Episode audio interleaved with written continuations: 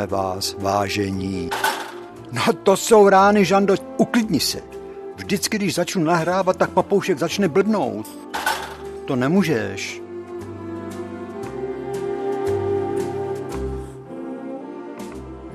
Zase se rozezněla naše znělka, skladba se jmenuje, jak jistě už víte, Láska za lásku a skoro před 50 lety ji složil a nahrál Bert Kempfert se svým orchestrem.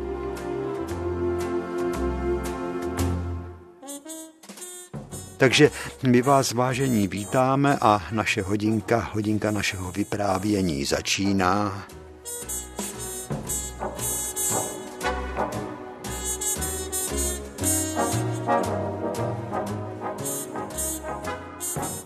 A papoušek už na mě kouká soustředěně a čeká, možná čeká na to, o čem budu vyprávět, nebo spíš čeká na příležitost, až bude moc něco plácnout. Nějaký nesmysl.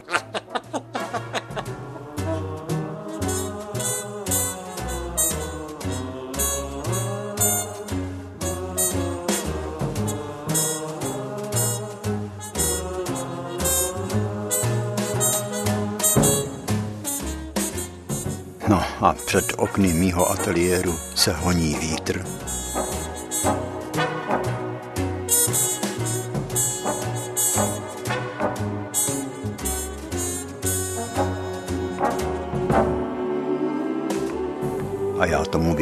Říkám vítr pozdního léta.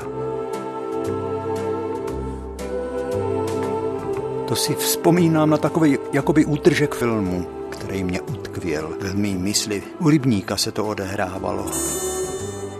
U našeho zabránského rybníka na hrázi, kde byla řada. Co to bylo za stromy? Měli takový lepkavý listy, že by to byly dílny,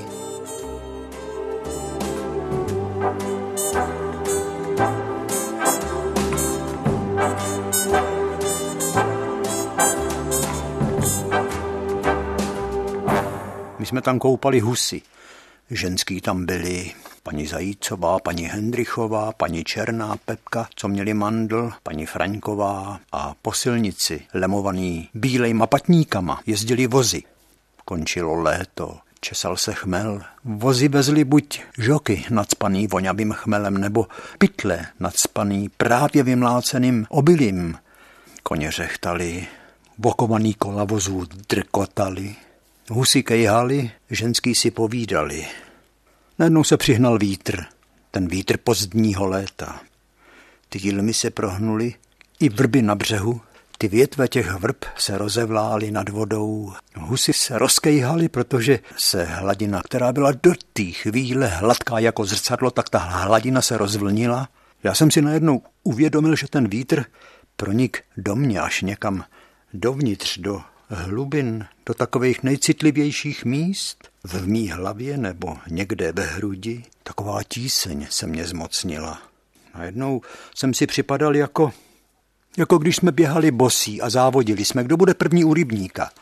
A já jsem zakop, to si vzpomínám, tu bolest. A ten palec, ten vypadal jako utržená švestka ze stromu, když jsme ji zmačkli a ona pukla a my jsme zkoumali, jestli je ta švestka dost zralá. Takovej jsem měl tenkrát palec. Tak jsem přestal závodit a utíkám za babičkou domů.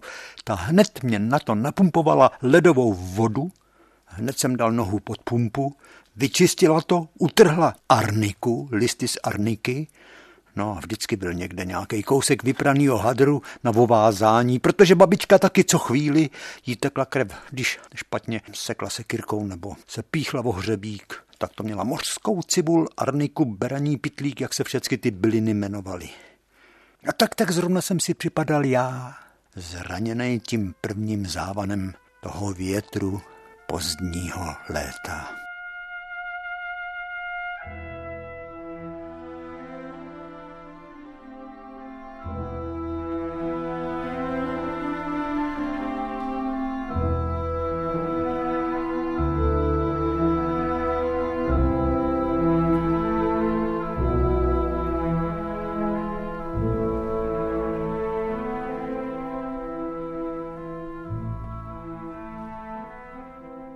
Jsem se koukal kolem, oči hledají, čím by potěšili duši, dětskou duši. A ten vítr pozdního léta se honí po obloze, mraky lítají a všecko je takový najednou zvláštní. Střechy domů, ženský na břehu rybníka, který koupají husy, tak jak ten vítr zafoukal, tak oni hned rukama si přitiskli sukně k nohám, aby jim vítr nenazdvih sukně. A servaný listí ze stromů plave po hladině rybníka, husy na to koukají jako pitomí. Ženský si přestali povídat a začali volat husa, husa, husa, husa, hus, půjdeme domů. A každý si najednou to svý hejno husí scháněl dohromady. Husám se nechtělo z té vody, do toho větru. Oni se potápili jako pitomí. A paní Hendrichová říkala, Jiříku, už máš zabalený sešity? Hmm, no tak Jiříku, kam ten kluk kouká? Už máš zabalený sešity do toho modrého papíru? Jo, sešity, ty už mám zabalený, i mám nalepený štítky, říkám. Něco se muselo tenkrát v tom mým dětském nitru odehrát, když jsem si to tak zapamatoval, tu tu scénu u toho rybníka, protože ženský si říkali mezi sebou, jo, náš fanouš se bude učit zámečníkem, protože řemeslo má zlatý dno a náš Pepík zase se bude učit truhlářem a náš fanouš, náš Karel a všichni se učili buď elektrikářem, nebo u Vltavských ve fabrice se učili montérem, ve stádionce, kde se dělali kola jízdní, tak to byl jenom třeba pomocný dělník. Náš kluk půjde na šachtu, jako náš táta říkala zase druhá paní. A já tak koukal a ten vítr pozdního léta tak kolem těch mých uší dětských svištěl a najednou ten vítr přihnal mrak a rozpršelo se a ženský říkali, už aby jsme šli domů, ale ono to přeletí brzo. A taky jo, to byla přeháňka krátká a pak se zjevila duha. Jo, to je škoda že ten rybník je takhle zvlněný od toho větru. Jinak by se ta duha v tom rybníku odrážela a byla by vidět dvakrát, říkám si.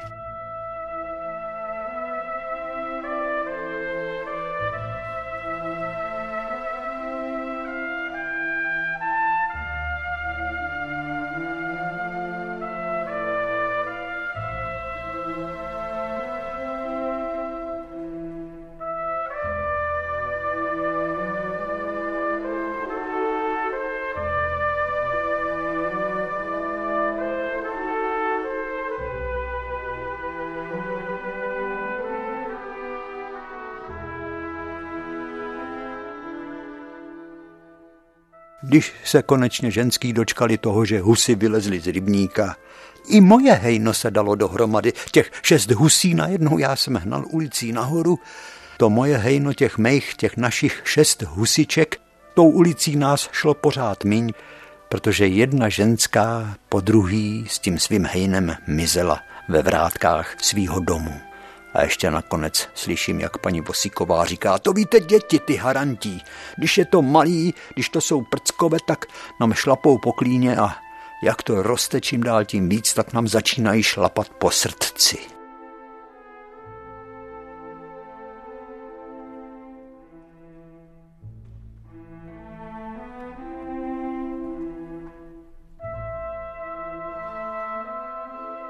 Jo, tenkrát se říkalo, řemeslo má zlatý dno. Kdybych tak věděl, co se mnou bude. Příští rok půjdu do měšťanky. To byla má jediná jistota. Žaninko Papoušku, ty jsi se teďko oklepala. Nechceš nám něco říct? Něco hezkýho? Takovýho? Řekni něco.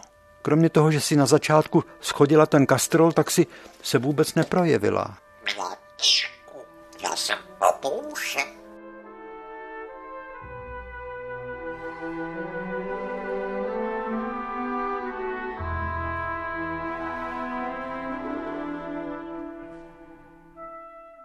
Děti. Lékařský prohlídky. Někdy přijel pan doktor za náma až do školy. Defilovali jsme tam nahátý před holkama. Ty se chechtali. Ukazovali si na nás a něco si špitali. Co pak asi? No, to si dokážeme domyslet. Na to ne, nemůžu zapomenout, tak jsem se styděl.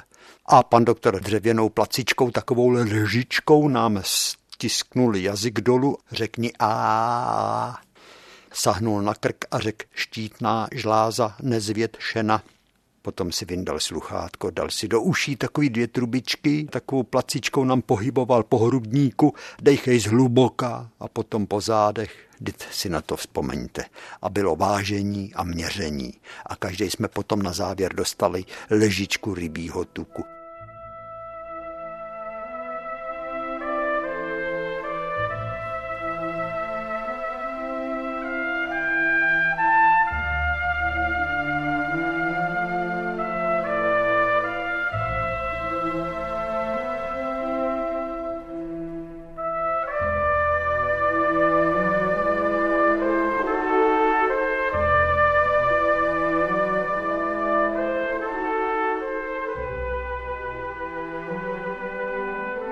Hodinka. Je to dlouhá doba, krátká doba. Za hodinu se dá doletět letadlem do Bruselu přece. Nějak kolem hodiny trvá oblet do družice kolem planety Země, ne? Jo, ona i minuta je někdy dlouhá. Za minutu se dá stihnout vykonat atentát na arcivévodu a to potom rozpoutá velikou světovou válku. Za minutu se dá vyloupit banka. Tak i minuta je dlouhá někdy což teprve taková hodina. Heh, za hodinu babička stačila husu jak zaříznout, tak opařit, tak voškubat, vykuchat a strčit na pekáči do trouby. No, švec za hodinu podrazil dva páry bot, sklenář zasklil rozbitý okno klidně. Dřevorubec za hodinu porazí velký smrk, 50 let starý a dráteník zadrátuje tři hrnce. Krejčí popustí nebo zkrátí kalhoty. Za hodinu jsme s babičkou skopili na louce seno. Babička, když vyběhla z domu, za hodinu se vrátila s plnou nůší trávy. A na té nůši trávy byl ještě ranec plnej trávy. A v té trávě voněl žebříček, dobromysl, mateří douška to ty potvory králíci i ten beran mají nejradši. No a děda si stačil po obědě na hodinu zdřímnout na otomanu a my jsme za hodinu doběhli z Pavlíkova do Rakovníka. Šest kilometrů, jen to hvízdlo. A s maminkou jsme stačili dojít na tatínkův hrob na hřbitov, donest kitku jiřin, mečíků, kopretin, slaměnek, růží, fiál, nebo pivoněk nebo lilií, podle toho, co kvetlo.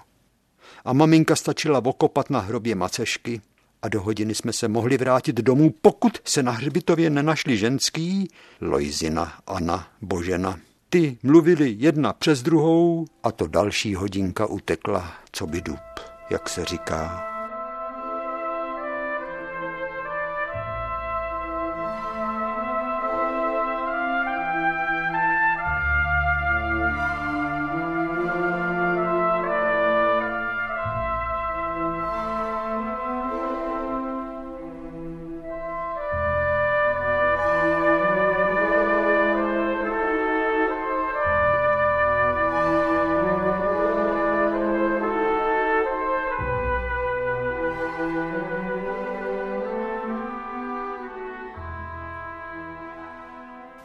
Za hodinu se sousedi dokázali poštěkat a zase udobřit. A za hodinu v hospodě chlapi sehráli čtyři partie mariáše, vyžahli tři nebo čtyři piva. A s naší kapelou křivokládských lesů pod vedením našeho milovaného kapelníka Čendy Luláka jsme zahráli za hodinu osm nebo deset kousků. A když přišla persona a dala Čendovi do širokého vyústění saxofonu 100 korunů, to se zahrálo kousků míň, protože to se začal odehrávat takovej malý obřad, takový malý divadílko vesnický. A všichni, co byli v sále, tak s napětím pozorovali, jak ten chlápek, ten se zvednul, vzrušením mu otekly uši, zrudly, zbambulovatil mu nos, utáh si uzel kravaty a řek na celou hospodu. Čendo, pro mě a pro mou Anču půl hodinka pouhá, ju, ju se u nás říká na Rakovnicku. Jasně, kluci, Jirko, ukázal na mě, odklepej dvě. Odklepal jsem polku a celá hospoda začala zpívat půl hodinka pouhá. málo nebo mnoho znamená. Někomu je dlouhá podle toho, jak se srdci zdá. A půl hodinky jdou, jedna za druhou. Nebo někdo chtěl sovu. A zase se zpívalo, proč ta sova tolik houkala, hů a hů a hů. A fůru s vámi taky chtěli. A taky než se kámen ve vodě obrátí, mládí mí se víc nenavrátí. I chlapi brečeli, mládí mí se víc nenavrátí. A taky až se jednou potkáme, ten valčík. Až se jednou potkáme, krátký pozdrav si dáme. Dál půjdem cestou, každej sám. Marně se ptám, proč láska nepatří nám. Bůh ví, kde je to psáno. Že nám bylo dopřáno tak málo štěstí. Marně se ptám.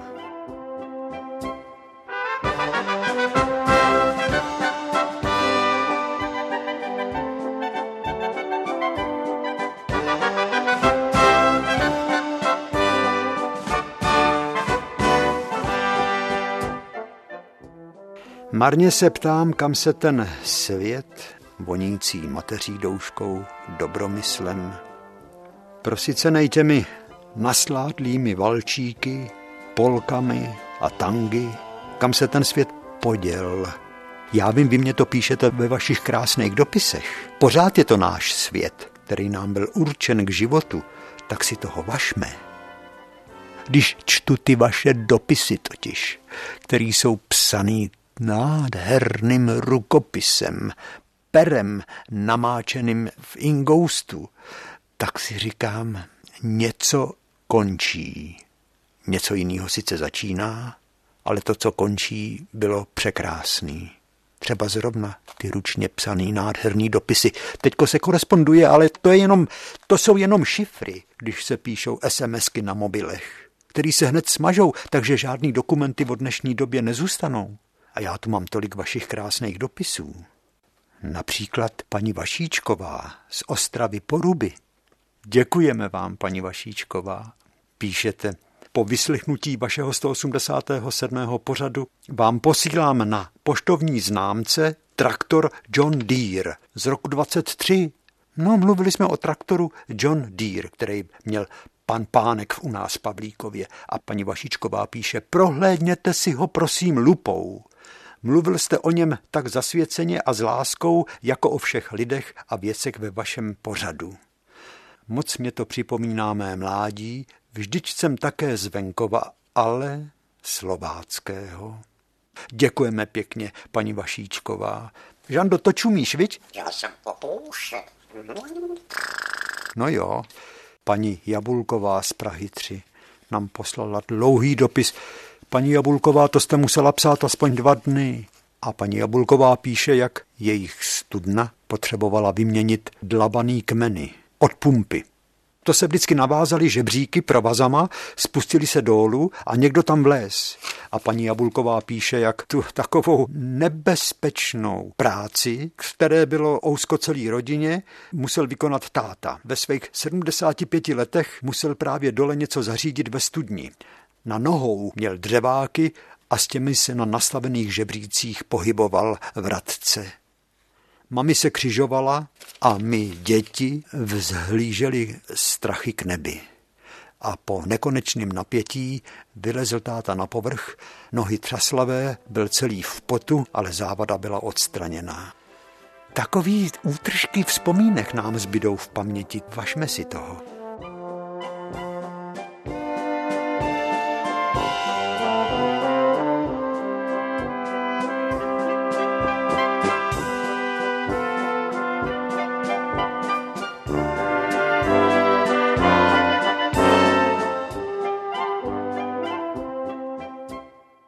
To všecko bylo dávno.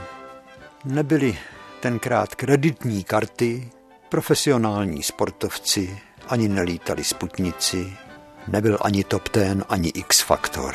Byly ale bolesti hlavy a zad a ukopnutý palce u nohou a od slunce spálený záda. Ale my jsme uměli podojit kozu a zahnat husy na strniště a tam je napást. Česali jsme chmel, Věrtel nám trval hodinu, vidíte, hodinu. Hodinu jsem česal věrtel. Babička toho měla na to tata. A dostat za ten věrtel známku a tu známku jsme nesměli ztratit, protože to byla cená měna. To byly dvě koruny, možná se dávalo za ručně natrhaný věrtel. Jo, museli jsme taky umět skákat po jedné noze, chodit na chůdách, plavat ouško a doplivnout na dva metry vzdálenou čáru na cestě a s holkama jsme si museli umět hrát na tátu a na mámu a na doktora. A uměli jsme taky házet placatý kameny po hladině rybníka. Museli jsme umět střílet z praku a vyčistit si boty. Museli jsme se umět hrbit pod pánským kolem, hrbit pod štanglí. A takhle schrbený jsme museli umět jezdit. Museli jsme umět líst po stromech, udělat si čepici z novin a postavit z dřevíček a papírem polepit draka, samozřejmě moučným lepidlem, to jsme museli umět rozdělat. No, ono to nic nebylo. To se vzala mouka trošku vody a už se lepilo, ale taky to moc nedrželo. No a potom jsme ho museli umět pouštět, přitahovat a povolovat na šňůře. A ve chmelnici jsme navazovali na visící dráty kameny. A ten přivázaný kámen musel letět tak rychle, aby, aby vyletěl nahoru a tam se obtočil přes to drátěný pletení, který bylo až vysoko přivázaný na těch špičkách. Tak jsme vytvářeli chmelnici, která byla plná takových visících kamenů aby se ty kameny, které vysely, mohly houpat v podzimním větru. I s našema potrhanýma drakama, který tak často končili v drátech chmelnic. A ten vítr na chmelnice hrál svištivou podzimní muziku. Bylo úplný ticho. Ptáci už dávno odletěli na jich. Do toho stichlého kraje se nes jen svist drátů chmelnic nebo drátů telefoních, tu a tam se ozvalo zaštěkání psa, nebo zařechtání koní, zabučení krávy, křik kočího a z největší dálky se ozvalo pískání vlaku.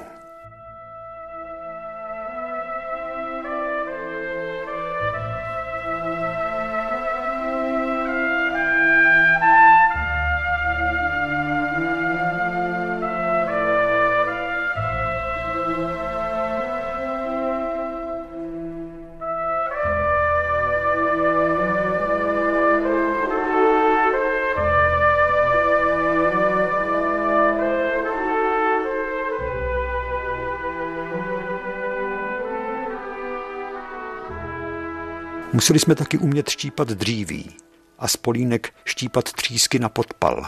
Rozeznat psa hodnýho od kousavýho. A museli jsme znát jména kopců, kam jsme dohlídli, protože ten pohled, a ten byl veliký, nahoře od Senecký hory, na severu rámovaný krušnejma horama, na jihu brdama, triangly Museli jsme taky vědět vejšku. A vím, že u Senecký hory, kousek dál, za Pavlíkovem směr západ, byla výška nadmořská 503 metrů nad hladinou Jaderského moře. Museli jsme taky umět chytat malý rybičky do dlaní. Pak je včas vypustit. A museli jsme umět hledat škeble, spočítat malý vlašťovičky v hnízdě, nebo vzít malinkou rosničku žabičku a dát si na temeno hlavy a soutěžit, komu ta žába vydrží sedět na hlavě díl? A nesměli jsme dechat jak kozí dech.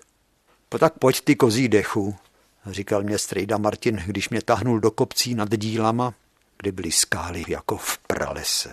Ty kozí dechu ty nic nevydržíš, přidej. Prožít znova dětství, třeba že jsem byl kozí dech, no, to by nebylo marný.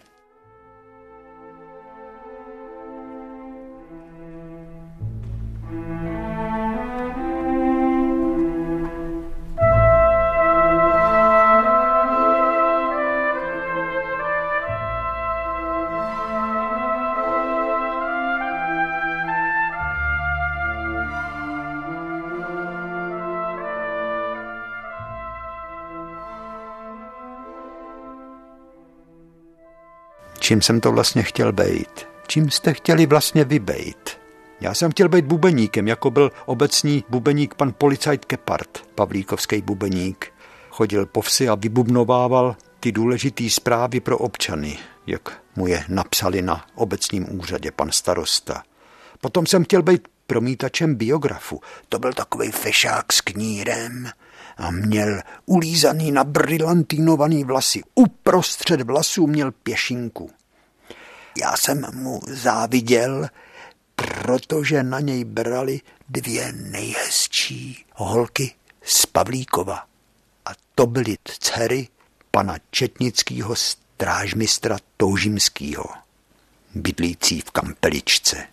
On si tak vždycky dal do kapsičky vesty palce a prstama bubnoval si po bocích a stál u veliký promítačky, na který byly připravený kotouče horlavýho filmu a čekal, až se naplní sál. Mezitím se promítalo na plátno sklíčko, ozdobený růžičkama a tam bylo napsáno Herzlich willkommen, vítáme vás. To byla válka tenkrát. Hm. Chtěl jsem být i mistrem Vilózem, který chodil bez ochranné sítě a my jsme se báli, že spadne. To by byla pecka, jsme si říkali. To by možná se zabil. A měli jsme o něj takový strach. A nebo jsem chtěl být kouzelníkem, Ronaldini se jmenoval. Taková pobledlá dáma s ním přijížděla, taková jako z pohádky. Jak se jmenuje ta pohádka? O té zlý královně. Šípkova? Ne. No, vy to, vy to budete vědět. No a ten měl tuhle tu dámu k dispozici, která se podobala takový jako stále spící, byla taková černovlasá, černoboká, ale ty oči měla skoro pořád zavřený, protože dělala, že je hypnotizovaná. A on dokázal zhypnotizovat snad i celý sál. A jednou zavolal někoho, myslím Ruda Hůla se přihlásil a šel na jeviště. A on ho tak zblbnul, že mu vytáhl hodinky z kapsy a ten o tom vůbec nevěděl. Až potom, když se s ním loučil a posílal ho dolů, tak říkal, tady jste si něco zapomněl a podává mu jeho vlastní hodinky, který mu nepozorovaně vytáhl z kapsičky vesty. A my jsme říkali, hele Rudo, to bylo domluvený, to bylo domluvený, víte Rudo? Ne, nebylo, já byl úplně pitomej na tom jevišti. No tak to dělali, jo tyhle ty eskamotéři. Ale on tuhle tu dámu jako kdyby uspal a ona se najednou vznášela nad jevištěm, nad podlahou, v luftě ležela jako prkno a on pod ní sekal mečem, aby dokázal, že jí nic žádný kůly nepodepírají. To jsme na to čuměli jako jeleni. Žaninko Papoušku, ty bys mohla taky vystupovat v takový révy u nás Pavlíkovský hospodě. No, tím jsem chtěl být. Ronaldini se jmenoval.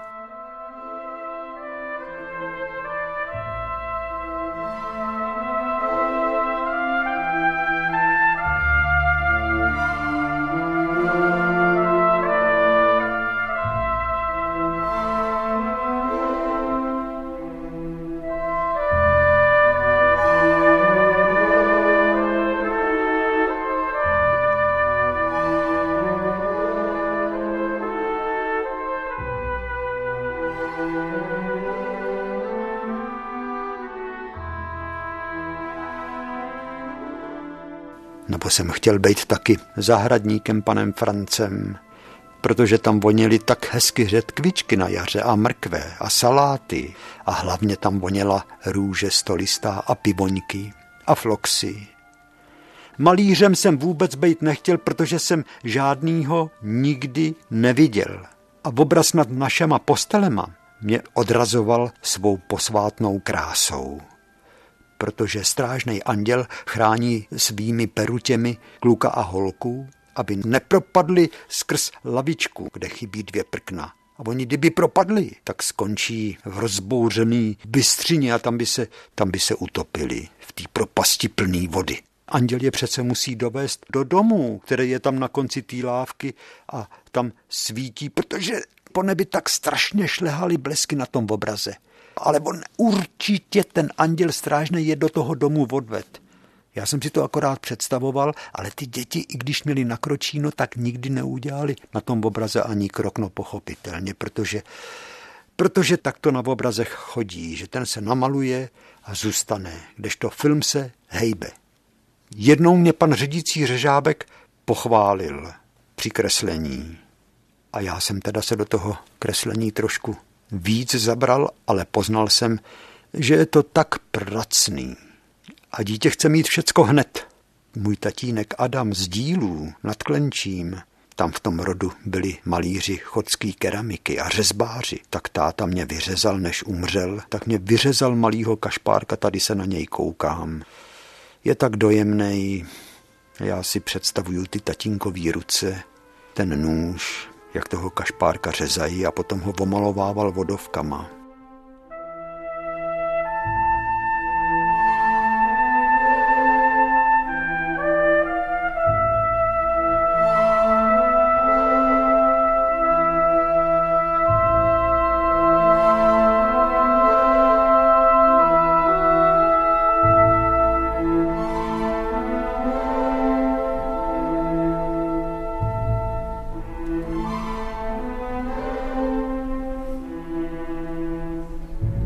No a pak přišel do mýho života otčím Míra, který byl holič a kadeřník a měl rád operu a hrál na housle.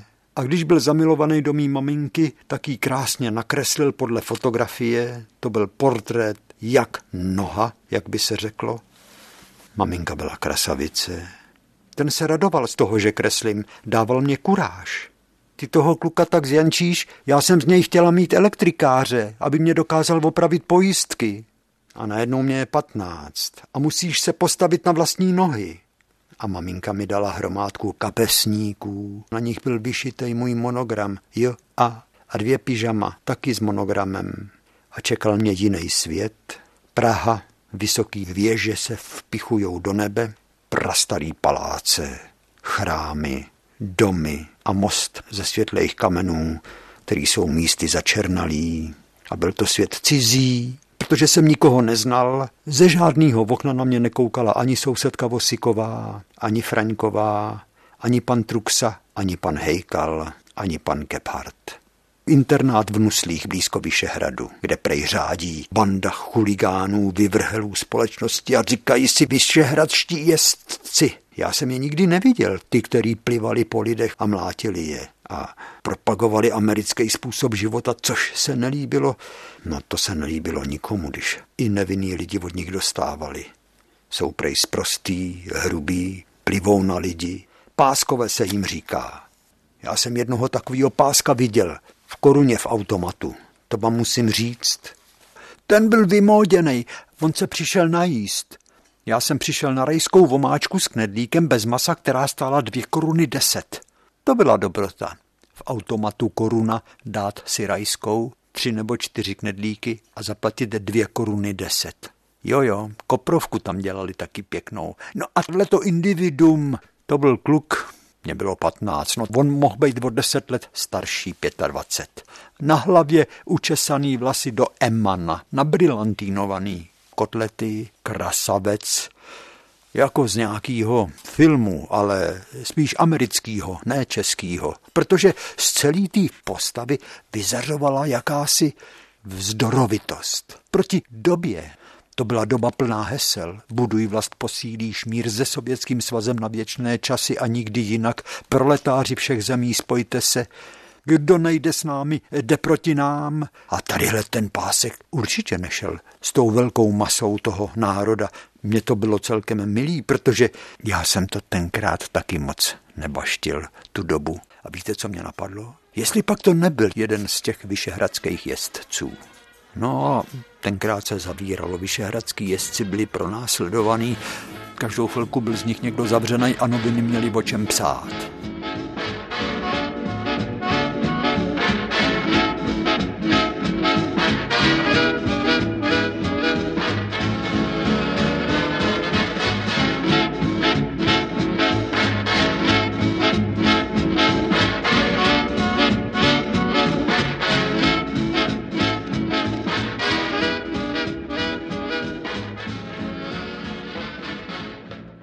Dítě je takový zvláštní tvor, že když mu řeknou jdi doleva, tak ono just jde vpravo. A tenhle ten pásek, to si nechte vyprávět. Vlasy nabrillantínovaný, ty se leskly, kohou tam měl na hlavě, takový, takový vlasy stočený jako do ruličky. Měl vysedlý lícní kosti, takový výrazný nos, košili bílou, tam měla rozevřený americký límečky, kravatu měl, na té kravatě jsem mohl oči nechat, protože byla sice uzonká, ale bohatě ručně malovaná, na ní byly palmy, vlnobytí a zapadající slunce, křiklavý barvy, zelený, žlutý, modrý, oranžový, fialový.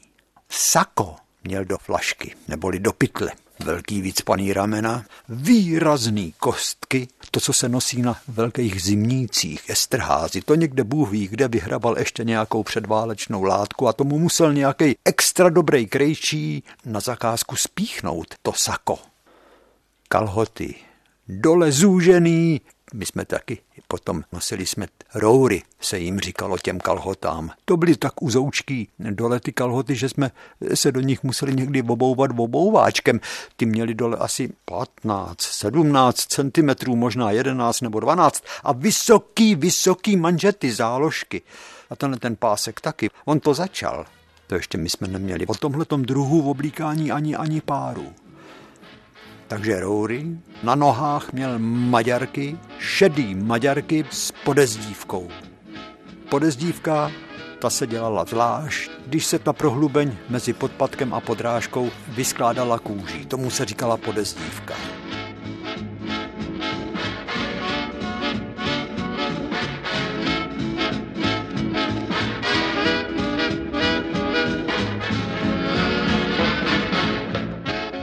Tohle, to, co jsem viděl, když jsem vyprávěl našim klukům ze třídy, tak ty mě všichni záviděli, že jsem viděl vyšehradského jezdce. Možná, že to byl vyšehradský jezdec. Možná, že ne. Že to byl jenom takový takový štráfek, který si šel zatrsat neboli zatancovat na bulvárku. Tam jsme taky chodívávali. Kavárna Boulevard. Boulevard na Václaváku, tam hrál takový Dixieland. Myslím, že Bezubka se jmenoval ten kapelník. Boulevard. Tenkrát to byla touha všech kluků, jak sehnat levisky. Levisky džíny. To měl jenom Petr Trojan od nás, protože měl v USA bráchu a ten mu posílal každý rok jedny levisky. Dneska je to běžná věc. Později se jim říkalo rifle a teď se jim říká džíny. Boulevard, potápka, trsat. To byly taky slova, které provázely dobu našeho dospívání ta Praha po válce tak kvetla a po 48. roce utrum. Ale aby jsme se ještě vrátili k těm vyšehradským jezdcům, tam nebyli jenom takoví ty ranaři, o kterých psali noviny, že dělali výtržnosti a byli souzeni a odsouzeni a seděli v kriminále, že někomu namlátili. Tam byla i skupina motorkářů. Měli opravený, prastarý, krásný motocykly. To jsem tam jednou šel z našeho intru. To bylo na Vyšehrad kousek. Jarda Křeček, soused, který bydlel hned za rohem internátu, tak hrál tenis na Vyšehradě. Já jsem tak rád ten tenis pozoroval. No a jednou takový hůčení, burácení a já jsem tam viděl skupinu motorkářů. Byli oblečení do takových kožených bund, na hlavách a přes tváře měli šátky a ty motocykly byly krásný. Ariel, na tom seděla děva Alenka později byla členkou našeho černého divadla. Ale ona říkala, my jsme byli trempové, my jsme jezdili na Slapy a na Medník a měli jsme kytáry a zpívali jsme si. Zpívali jsme tam při vohníčku písničky a každý měl rád přírodu. Ty motorky byly tak nádherný. Jeden kluk si koupil Norton. Norton, to byla značka motocyklu dovezená z Anglie. To stálo 40 tisíc korun. Představ si, jak se na to dlouho šetřilo, když byl průměrný měsíční plat 8 stovek. A on si přesto koupil Nortona to byla mašina. Indiány a Harleje a DKB a BMW. No a bylo nám dobře.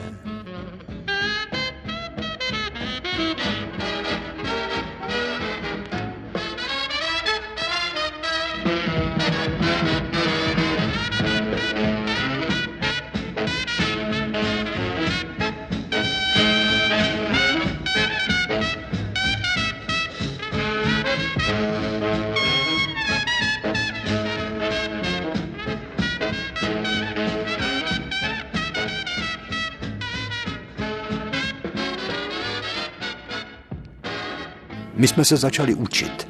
V září roku 51, když jsem přijel vyděšený do té Prahy, jak ten učitel můj třídní mostecký přemostil to osudový nádraží a můj život se začal ubírat úplně jiným směrem, než měl.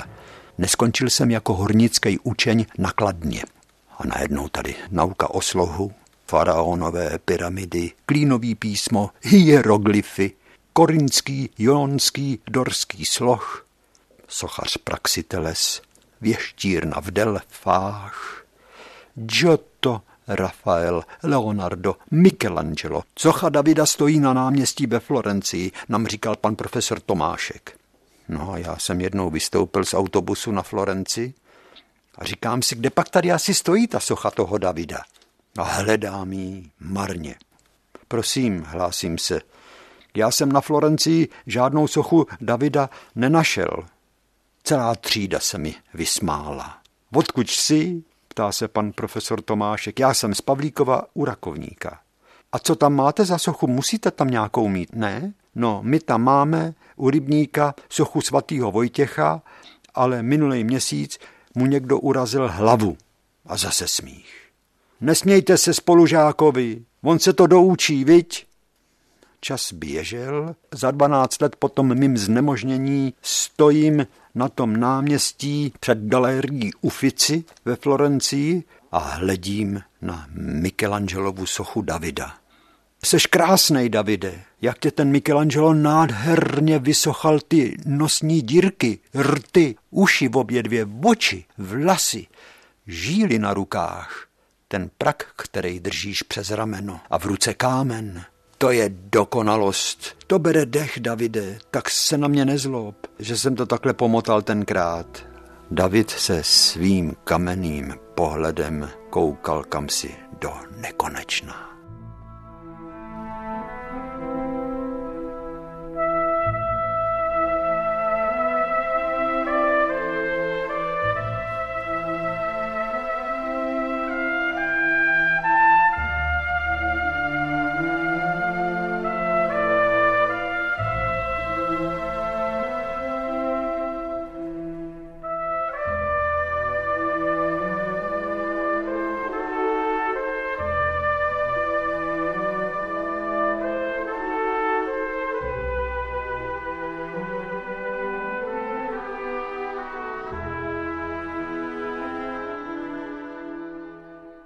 Žili jsme ve víru a mysl nám prostupovala krása antického umění, umění barokního, renesančního, ale na každou neděli jsem jezdil domů do Pavlíkova a v sobotu, abych našim pomohl, tak jsem mydlil chlapy. Vystoupil jsem v sobotu odpoledne z autobusu ve tři hodiny a ani jsem nešel domů. Hned jsem šel našim pomáhat, aby nedělali až do noci.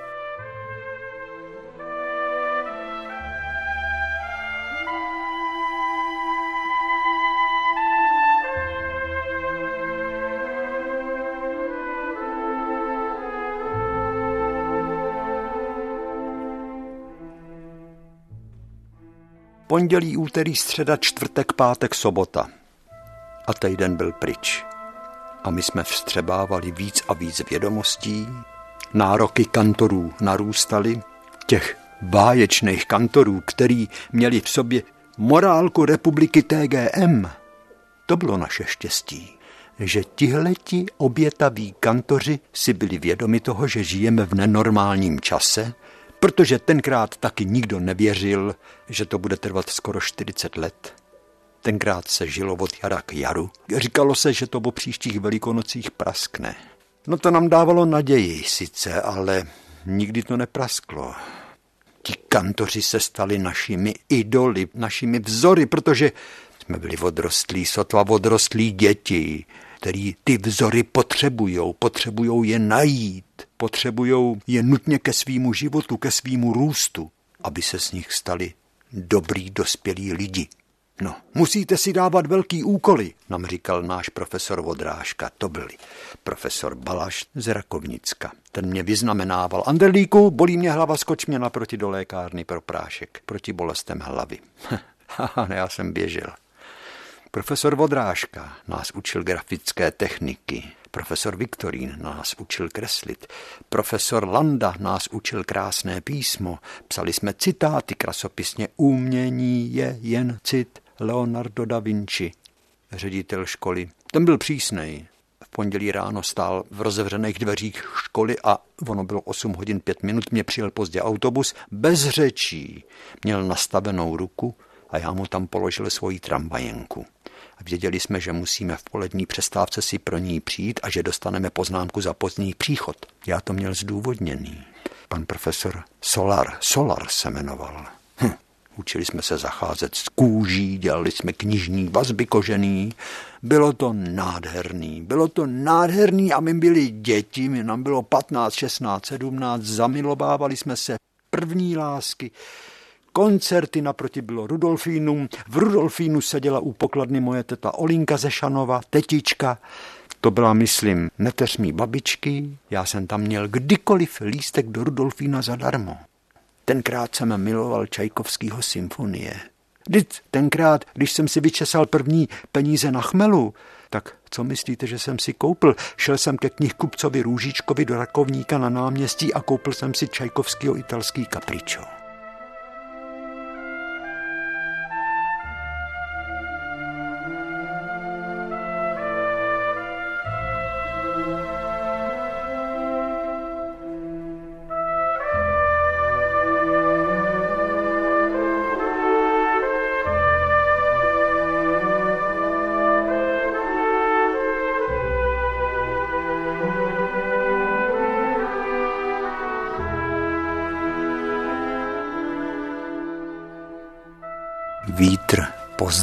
Pozdního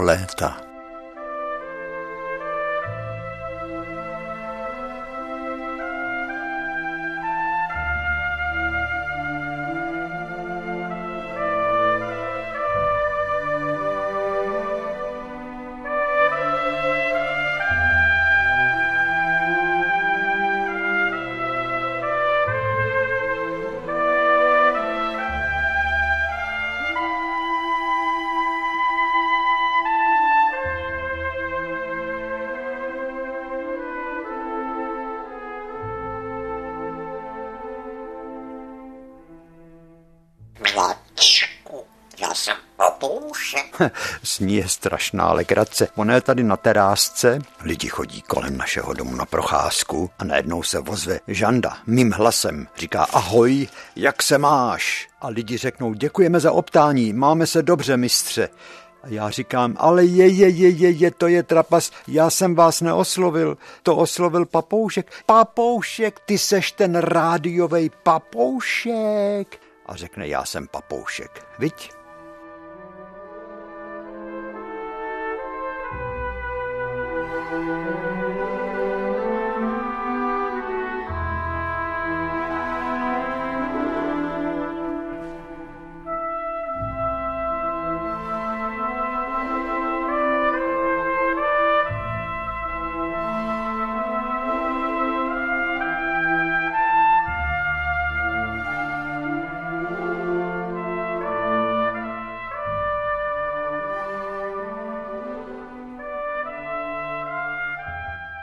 Teď si na závěr něco poslechni, papoušku. A vy, vážení, taky. Když tvé konání bude prostoupeno láskou a vděčností, příští den bude tvým přítelem.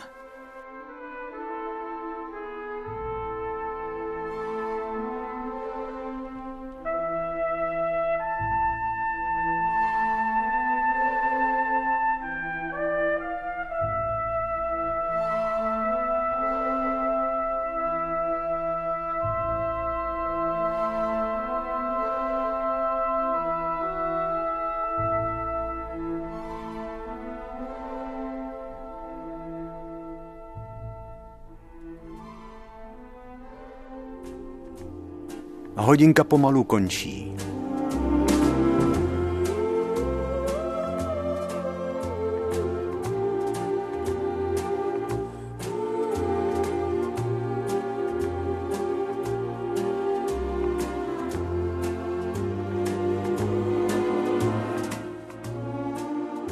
Děkujeme vám za to, že jste nás poslouchali. Vždyť já jsem chtěl vyprávět o všech ateliérech, ale to si musíme nechat na příště.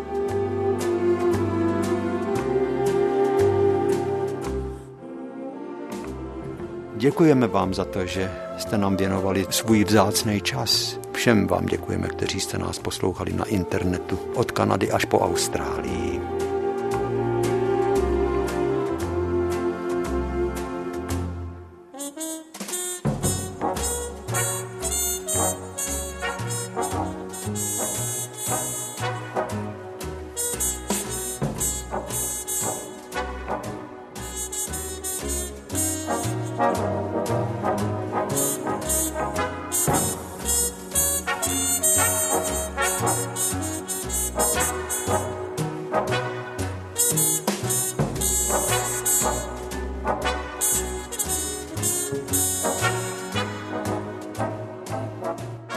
Žaninko, my ti děkujeme, dneska si byla bezvadná.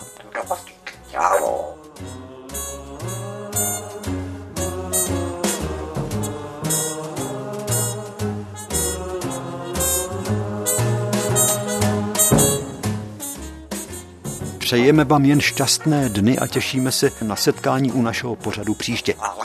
Ahoj.